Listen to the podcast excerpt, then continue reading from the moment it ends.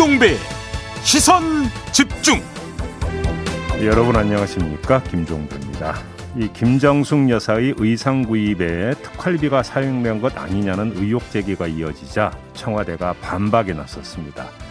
특히 특활비 집행과 관련해 감사원으로부터 단 한 건도 지적받은 사실이 없다 이렇게 강조했는데요. 박수현 청와대 국민소통수석 연결해서 자세한 이야기 들어보겠습니다. 민주당과 합당을 선언한 김동연 새로운 물결 대표가 경기지사 출마를 공식 선언했는데요. 2부에서 직접 만나보고요. 3부에선 역시 민주당에서 경기지사에 도전하는 염태영 전 수원시장도 연결해 보겠습니다. 4월 1일 금요일 김종배의 시선집중 광고 듣고 시작합니다. 시선 집중은 촌철님들의 다양한 목소리를 기다립니다. 짧은 건 50원, 긴 건 100원인 문자 메시지 샵 8001번, 스마트 라디오 미니와 유튜브 라이브로도 시선 집중과 함께 하실 수 있습니다. 믿고 듣는 진품 시사 김종배의 시선 집중.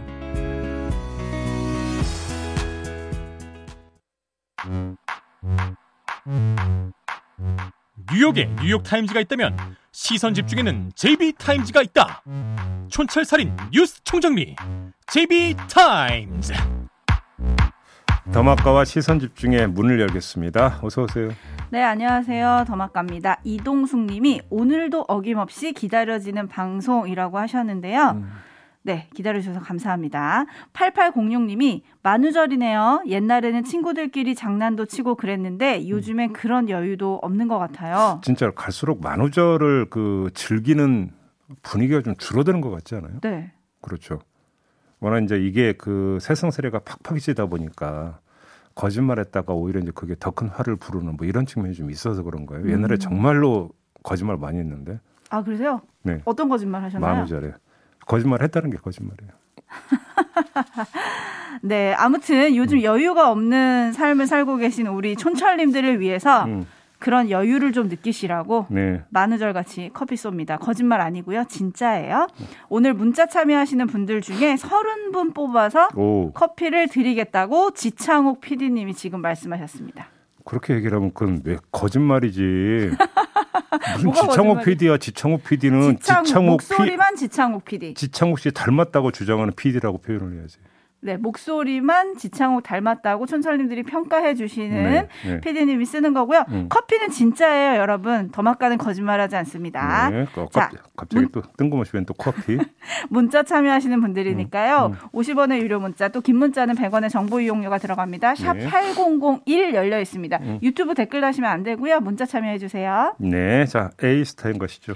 네, 어제 이 시간이었죠. 박범계 법무부 장관이 상설특검 가동 계획을 언급한 것을 분석을 하면서 네. JB가 박 장관이 퇴임 전에 뭔가 보여주려고 한다면 차라리 생산적인 걸 집어들어야 한다라고 음. 했습니다. 네. 박범계 장관이 채널 A에 대해서 수사지휘권 발동을 검토했다는 보도가 어제 점심 때쯤 나왔어요. 어, 그러게요. 저 그래서 우리 방송 들었나 그랬는데. 네, 네. 저도 어 우리 방송 들었나라는 음. 생각을 했는데 네. 또 이후 저녁에는 내부 검토 단계에서 진위가 일부 언론에 왜곡됐다면서 논의 자체를 중단했다라는 법무부 설명이 나왔습니다. 네. 결국 박 장관이 꺼내들 카드는 없는 건가요? 뭐 이게 이제 끝이라고 한다면 그렇게 되겠죠. 근데 어제 아무튼 저는 이제 그 제 취지는 그거잖아요. 그러니까 국민들의 이목을 집중시켰던 몇 개 굵직한 사건들이 있지 않습니까? 네. 김건희 씨의 주가 조작 연루 의혹 사건도 있었고 채널의 검언 유착 의혹 사건도 있었고 또 이것이 엄청나게 정치적 쟁점이 됐던 사건이기도 했으니까 매듭은 지어야 될 거 아닙니까? 매듭은 지어야 된다. 근데 이 매듭을 지어야 되는 건데 지금 죽도 밥도 아닌 상태로 세워라 내워라 하고 있는 것은 이거 말이 안 되는 거 아니냐. 음. 어떻게든 뭐가 됐는지 무혐의 종결 처리를 하든 아니면 기소를 하든 수사 결과를 내놓든 뭐가 되든지 간에 결론을 봐야 되는 거 아니냐로 취지의 말씀이잖아요. 그렇죠. 이건 누구나 할 수 있는 이야기지 않습니까? 네. 그러면 그걸 위한 방법이 뭐냐? 여기서 이제 접근에 들어가면 되는 거잖아요. 근데 지금 제이비가 매듭을 얘기를 하셨는데 음. 오늘 아침 조간들을 쭉 보니까 음. 일부 언론들은 오히려 채널 A 사건 같은 경우는 11번째 무혐의 종결 보고가 올라갔지만 음. 박범계 장관이 매듭을 안 지어 주는 것처럼 썼던데요. 근데 그건 박범계 장관이 아니라 이제 그 해당 지검장, 네. 검사장이 이제 매듭을 안 지어 주는 거고 물론 이제 그, 검, 그 지검장들이 매듭을 안 지어 주는 이유가 또 위를 바라보기 때문이라고 이제 그렇게들은 이제 그 보겠죠. 네. 그런데 제가 이제 드리는 말씀일 거예요. 그러면 차라리 거기서 확실하게 끊든지 아니면 매듭을 지어주지 못하는 이유가 있다. 예를 들어서 지금 뭐 채널의 검언 유착 의혹 사건 같은 경우는 이른바 한동호 검사의 핸드폰. 네. 그게 문제라고 한다면 그러면 그걸 풀 수 있는 방법을 차라리 어떻게 찾든지. 그렇죠. 도가 되든 뭐가 되든 뭐를 좀 택해야 될 거 아닙니까? 네. 근데 한동훈 검사장이 핸드폰을 열지 않고 채널A 사건이 종결될 수 있나요? 그러니까 오늘 아침 조간 보도들의 일부 논조는 음. 거기에 집착해서 이거를 종결 안 해준다라는 느낌이었거든요. 음. 일부 보도들은. 그러니까 이제 여기서 접근법이 일반 국민들은 진실이 궁금한 거겠죠. 그렇죠. 당연히 진실이 궁금해요. 저도 궁금하거든요. 네. 그런데 이제 검찰 같은 경우 사법 논리가 일단 우선이 되는 거 아닙니까? 예를 들어서 피의자가 자신한테 불리한 증거는 뭐 인멸해도 그거는 죄를 물을 수가 없어요. 그게 법논리 아니겠습니까? 네. 그래서 그거를 다시 뚫고 그러면 증거를 확보하느냐 마느냐가 검찰의 수사 역량인데 안 되면 접어야 된다라고 하는 게 사법 논리라는 거예요. 법조계 일각에서 나오는 이야기가. 네. 그러면 그걸 받아들이든지 음. 아니면 예를 들어서 진짜로 일각에 나오는 것처럼 이스라엘 보내서 뭐 하든지 음. 열든지 양당 간에 뭔가 좀 결정이 돼야 되는 거 아닙니까? 그렇죠. 약간 정치 논리 빼고 정치 논리 빼고 좀 음. 법적으로 접근하면 어떨까라는 생각이 드는데요. 음. 6645번님이 어쨌든 시선 집중에 영향력을 받습니다. 법무부 아, 예. 장관 논란 신경 쓰다 흐지부지 말고 결자해지 했으면 좋겠습니다. 예. 라고 해주셨고요. 보이브롤님은 모든 게 거짓말이었으면 좋겠다. 라고 만우절 맞춤, 맞춤으로 촌철을 보내주셨는데요. 음. 아무튼 지켜봐야 될 것 같습니다. 계속 시선 집중해야 할 것 같고요. 예. 뉴스와 분석이 함께하는 제이비타임즈 오늘 주목할 뉴스들 챙겨드리겠습니다. 첫 번째 뉴스는 어떤 건가요? 인수위 기획조정분과 추경호 관사가 이 추경 국회 제출을 윤석열 정부 출범 후에 하겠다 이렇게 어제 공식적으로 밝혔습니다. 네. 큰 틀에서 추경은 인수위원회가 주도적으로 작업하고 실무적인 지원은 재정당국에서 받겠다 이렇게 말하면서 이런 입장을 밝혔는데요. 여기에 덧붙인 말 한번 좀 들어주시죠. 추경에 관련 작업은 인수위에서 하고 제출은 윤석열 정부 출범하고 제출을 할 겁니다. 그래서 이 추경 작업의 방향, 내용, 규모, 뭐 제출 시기 등등은 오롯이 윤석열 정부에서 결정하고 진행한다.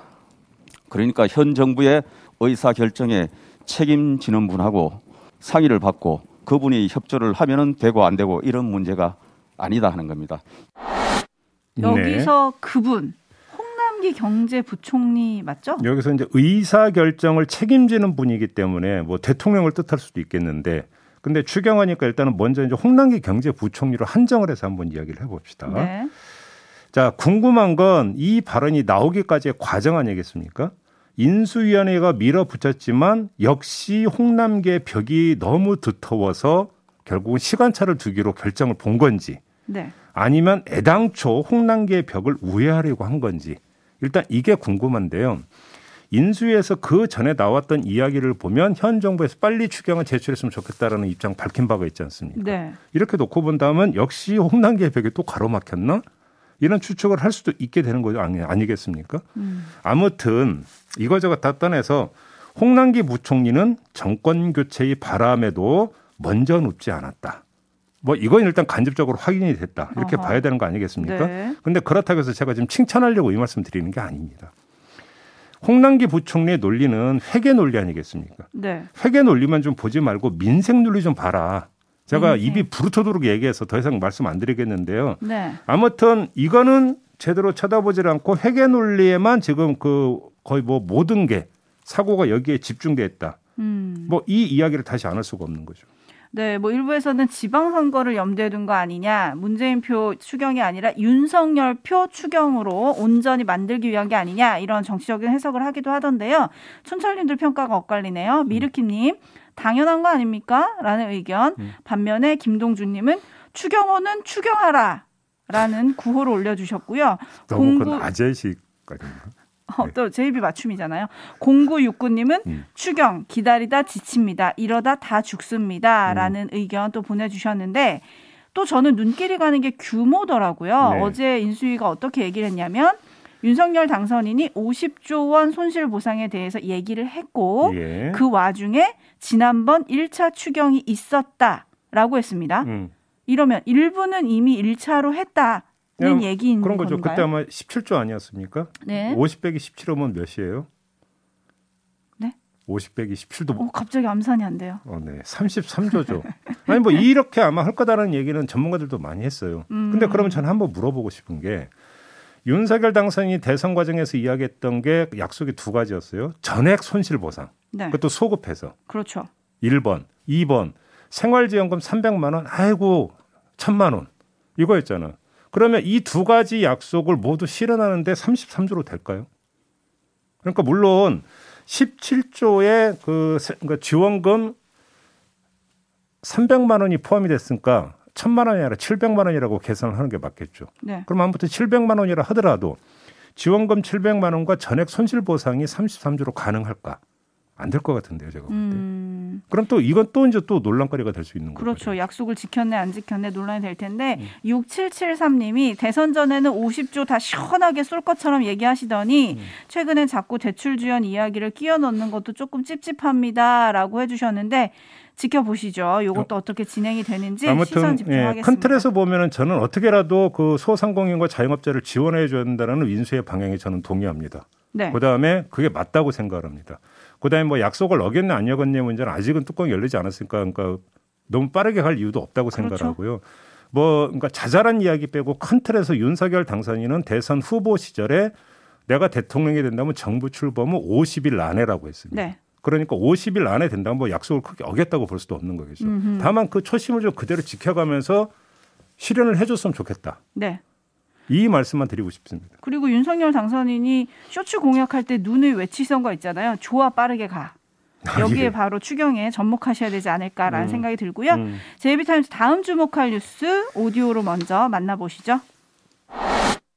지난 28일 청와대 만찬 당시 문재인 대통령은 집무실 이전에 대해 이전 지역에 대한 판단은 당선인의 몫이지만 예산 계획은 면밀히 따져보고 협조하겠다고 밝힌 바 있습니다.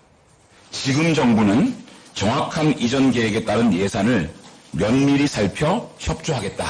이렇게 말씀하셨습니다. 안보 공백 우려를 꼼꼼히 따져본 뒤 예비비 승인에 협조하겠다는 건데 청와대는 안보 문제와 직결되지 않는 다른 이전 비용부터 먼저 승인하겠다는 뜻을 밝힌 걸로 전해졌습니다. 국방부와 합참 이전 비용은 일단 제외하고 국방부 내 대통령 집무실 수리나 관조로 쓰일 합동 참모총장 관사 보수, 통이동 집무실 리모델링 등의 비용은 지원할 수 있다는 겁니다. 그러나 당선인 측은 집무실과 안보시설을 한꺼번에 이전하는 방안을 선호하며 500억 가까운 예비비 승인을 계속 요청 중인 것으로 알려졌습니다.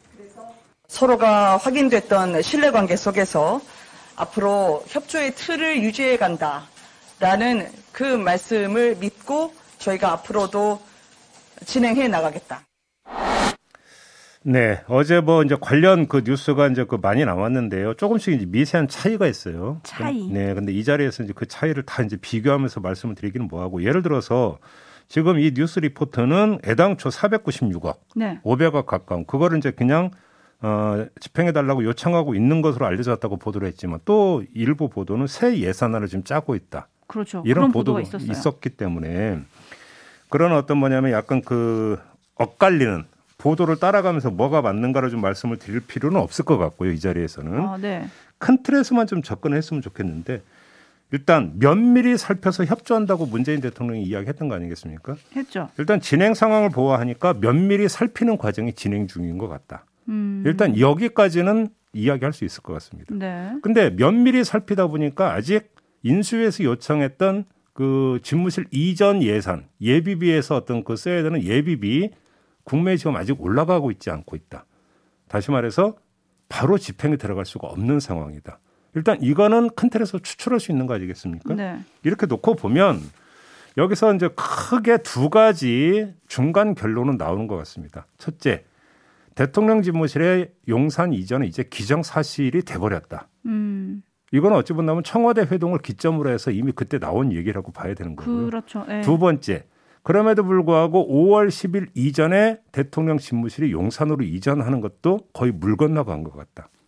왜 그러냐면 지금 이 순간에도 면밀히 살피는 작업이 진행이 되고 있고 그래서 청와대와 인수위가 지금 그 타결을 받고 그래서 바로 관련 예비비 안이 짜여져 가지고 국무회의에 상정한다는 이야기가 없지 않습니까? 네. 그럼 오늘도 아니고 내일도 아니라는 이야기 아니겠습니까? 이렇게 놓고 본다면 인수위가 집무실 이전에 소요되는 기간을 50일로 잡았던 거 아닙니까? 불가능한 거 아니겠습니까? 음, 물리적으로. 네네. 지금 이 단계에서 추출할 수 있는 큰 이야기는 이 두 가지. 딱 이것. 그러니까 용산으로 가는데 5월 10일 전에는 못 간다. 음. 이게 중간 결론인 것 같아요. 여기까지만 말씀을 드리겠고요. 네. 보도에 따르면 어제 이철희 정부 수석하고 장재원 당선인 비서실장이 만나서 실무 협의를 한다라는 보도가 있었는데 안 만났다는 보도가 그 또. 뒤에 뭐 소식이 없더라고요. 안 만났다는 보도가 또 오늘 조간에 실리기도 그러니까요. 했습니다. 그래서 이제 그 이철희 장재원 라인의 실무 협의 라인이 청와대 회동을 계기로 좀 뭔가 윤활유 가 칠해져서 이제 잘 굴러갈 것 같았는데 또 그것도 아닌 것 같더라. 음흠. 이런 이야기도 좀 함께 해야 될 것 같습니다. 결국 집무실 이전도 추경과 마찬가지로 윤석열 정부 출범 후에 명확한 속도를 낼 거다. 이 말이신 거죠? 이게 이제 뭐냐면 그 어제 나왔던 보도 중에서 안보 공백과 연결될 수 있는 예산은 지금 당장 지원을 못하지만 그게 아닌 다른 예산은 지원할 수 있다라고 하는 게 청와대 입장이라고 한다면 네. 부분적으로 그다음에 단계적으로 그러니까 그 이전 작업 개시는 할 수 있겠죠. 그렇겠죠. 하지만 완료는 5월 10일 전엔 불가능하다. 이 네. 말씀을 드리는 겁니다. 레드헤어님 등 많은 분들이 면밀히 살펴보겠다에 방점이 있다라고 찍어주셨고요. 네. 최경호님은 그 돈으로 장애인들을 위한 예산 편성에 쓰세요.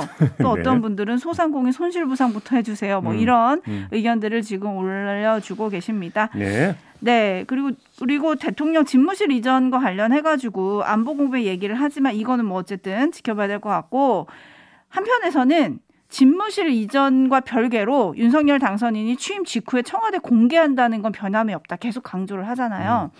그래서 지금 집무실 이전에 대해서 조금 부정적인 여론이 5월 10일 이후에는 바뀔 거다. 이런 분석을 하시는 분들도 많더라고요. 음. 어떻게 보세요? 그거는 이제 그때 가봐서 이제 판단을 해야 되는 문제라고 보고요. 지금 문제는 그 집무실 이전에 대해서 부정적인 여론이 높았던 가장 주된 이유는 안보 공백 아니었습니다. 네. 근데 만약에 안보 공백이 해소가 된다면 그것이 뭐 경, 과정이 어떻게 되든지 간에 안보 공백이 해석이 되, 그러니까 저기 해소가 되어버린다면 또 평가의 포인트가 국민 입장에서 또 달라질 수도 있는 거 아니겠습니까? 음. 그래서 여론은 변하는 거잖아요. 네. 그건 좀 봐야 되는 문제라고 봐야 돼요. 그렇습니다. 네. 제비타임스 다음 주목할 뉴스 넘어갈게요. 어떤 건가요? 이달곤 국민의힘 의원이 의원실이라고 해야 될 것 같네요. 최근 보건복지부의 개방형직위 공무원들과 산하 공공기관장 임원들의 과거 활동 이력을 자세히 적어서 제출하라 이렇게 요구한 일이 있었다고 합니다. 네.